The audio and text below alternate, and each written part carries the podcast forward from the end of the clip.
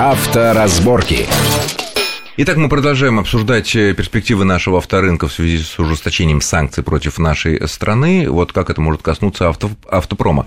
А, правильно ли я понимаю, что в связи с тем, что российский рынок автомобилей, несмотря на то, что он сейчас э, последний год испытывает очень непростые времена и падает по целому ряду причин, э, все таки он второй после Германии.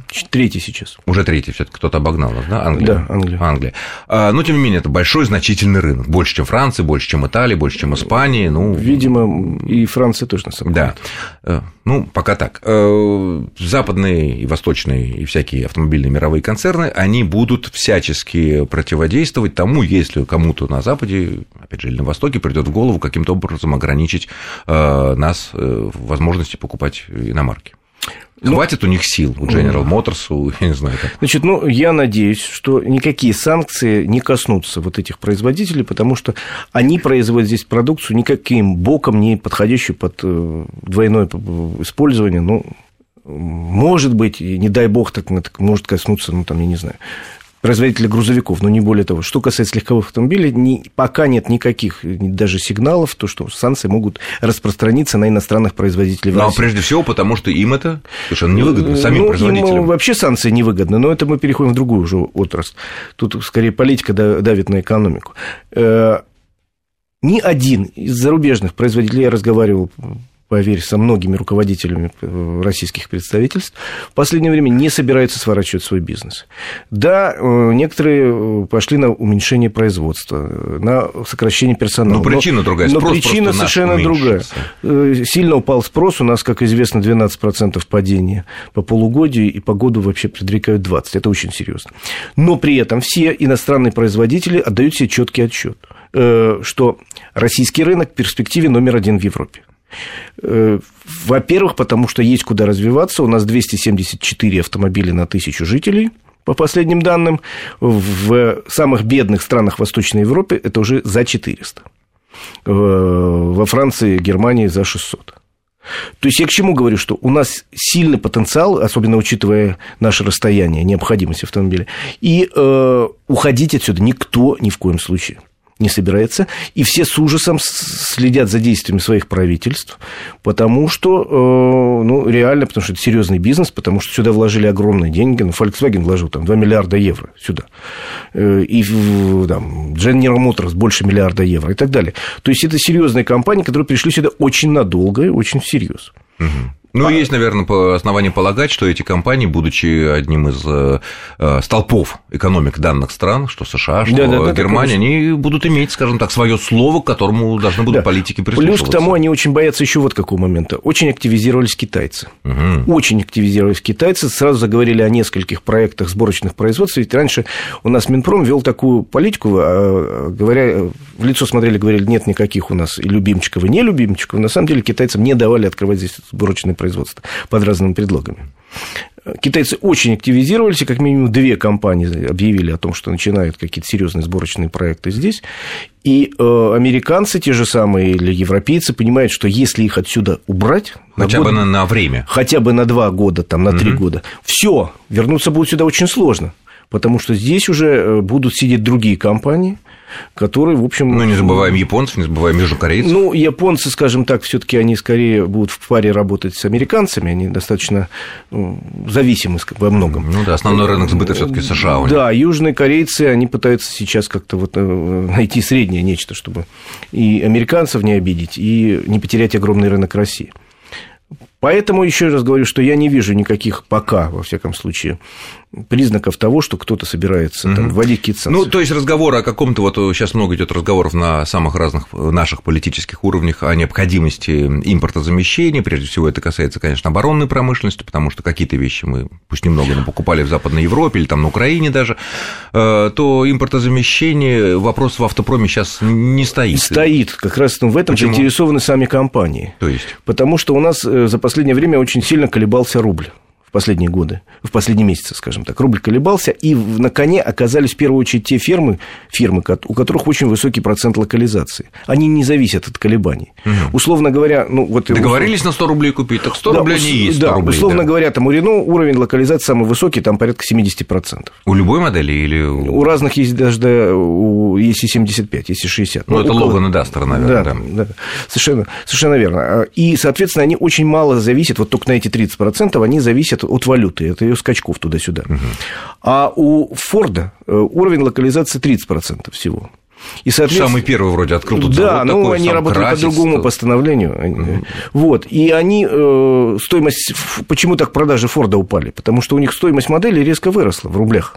Продается-то в рублях, да. И человек, который приходит в салон, он смотрит Форд, он говорит, это так дорого. идет в соседний салон, где продается, условно говоря, Hyundai Kia, который уровень локализации имеет гораздо более высокий, и, соответственно, менее зависит от колебаний. И вот на этом разница из-за курса, там получается десятки тысяч рублей цена да. может на абсолютно да. одинаковую машину с одинаковой комплектацией да. сильно меняться. Поэтому они сами заинтересованы в увеличении уровня локализации, и ты же знаешь, что в ближайший год-два у нас открываются сразу три моторных производства, чего никогда не было. Ну, я знаю про Volkswagen. Volkswagen Volkswagen открывает, открывает, э, открыл уже Рено, уже открыл, и э, э, кто-то еще забыл. Извините. Ну, тем не менее, третий, тенденция она очевидна. Третий. То есть, понятно, импортозамещение в данной ситуации, оно выгодно не только нашей экономике. А, Форд, Форд, да, прошу прощения, открывает моторное производство. У себя э, в Ленинградской области? Нет, то ли в, Татарстане. В а, У них два предприятия, набережные Челны и Елабуга. Ну, то есть, получается так, что вопрос импортозамещения, он выгоден не только нам и нашей экономике, но и этим производителям, которые Безусловно. Так сказать, Безусловно. рискнули вложиться в Россию и, кстати говоря, за последние годы не потеряли, а только... Ну что, с этим более-менее ясно. Еще одна тема такая, мы ее э, уже обсуждали, но вот хотелось бы узнать твое мнение. Некоторое время назад э, замглавы МВД, руководитель руководитель Следственного департамента, фамилия даже не имеет значения, выступил с такой инициативой о том, что э, надо подумать о том, чтобы ввести в Уголовный кодекс наказание тем э, дорожникам и тем проектировщикам, которые спроектировали некачественные дороги, которые построили люди некачественные дороги, те, которые неправильно или там некачественно обеспечивали уход или ремонт этих дорог. Довод тут такой, что, по его данным, порядка 40% ну, по разным данным, 30-40% э, жертв э, в ДТП, в тяжелых ДТП, э, связаны с тем, что плохое состояние дороги. Либо плохо спроектировано, либо плохо убрано, либо плохо отремонтировано, либо, в общем, что-то с этой дорогой. У ГАИ такие данные есть, они, в принципе, подтверждают, что такое большое, но вот дороги, вот на твой взгляд, это имеет приведет к улучшению ситуации на наших дорогах, если будут за это сажать, строго говоря. Знаешь, в Древнем Египте, если мне память не изменяет, если строитель плохо построил дом, и там рухнула стена, значит, его или его старшего сына приводили к этому дому, ставили у другой стены и обрушивали на него. Так. Я ну, к чему... только, ну подожди, ну это же я к чему говорю? Древние времена. К чему говорю? У нас почему-то все люди, которые сидят у власти, считают, что если у нас усилить наказание, заменить там штраф расстрелом на месте, то от этого лучше станет. Лучше не станет. Ну вот в народной, так сказать, памяти вот Сталин, вот чуть что сразу расстрел, и все вроде как бы работало. Ну как бы. А как она работала? В газетах было написано. Вот то, что именно в газетах было написано. А как она работает, спросите у ваших бабушек. И они расскажут, как она работала. Вот, на самом деле, голое усиление наказаний – это не мое мнение, не только мое, это мнение вообще большинства психологов, которые говорят, что голое усиление наказания ни к чему хорошему не приводит. Что же касается количества э, ДТП по причине плохих дорожных условий, да, оно достаточно высоко, насколько я помню, да, порядка трети. Но, как правило, это идет э, не основной причиной, Угу. Я просто статистику, а, да, статистику смотрю. Гаишную очень... Это идет вспомогательной причиной. Второй. Первая причина не справился с управлением. Не справился с управлением, превысил скорость и так далее. А вторая причина – дорожные условия. То есть, никто не говорит, что у нас идеальные дороги. У нас они далеки от идеального. И действительно, э, довольно часто случается авария, когда человек там куда-то попал в колею там, или в яму попал. Да. Ну да, машину Но в чистом виде аварии по дорожным условиям встречается не так много. И в таком случае вступает в дело другие механизмы. Сейчас, в общем, отработан, все автомобилисты знают, как подать в суд на владельца дороги, на организацию, которая ее эксплуатирует. Но не часто такие случаи бывают. Ну, в том-то и дело, что случаи бывают не часто. Почему? Потому что, ну, понимаешь, если нормальный человек с нормальной головой едет по нормальной дороге, он, в общем, как правило, нормальный водитель, учитывает дорожные условия и не гонится скоростью 120 по дороге, где сплошные ямы. По такой дороге он едет медленно и печально. Ругая наших дорожников, да, ругая наших власть, дорожников. страну, Поэтому все что угодно, да. Но существуют менее... механизмы на сегодняшний день судебные, когда, в общем, я знаю такие случаи, когда реально человек попадал в яму в темноте, которую не видел, и тогда он отсуживал огромные, достаточно большие деньги, которых хватало и на ремонт, и на лечение, и на моральный ущерб у дорожников. То есть существует механизм, на самом деле, у как ну, наказать... В гражданском праве да, уже, да, в, без граждан... всякой уголовки. Вводить уголовку, ну, знаете ли, можно, конечно, посадить человека за то, что он не очень хорошо ухаживал за дорогой. Но, как правило, у дорожников есть на то причины, допустим, не хватает денег. Э, банально.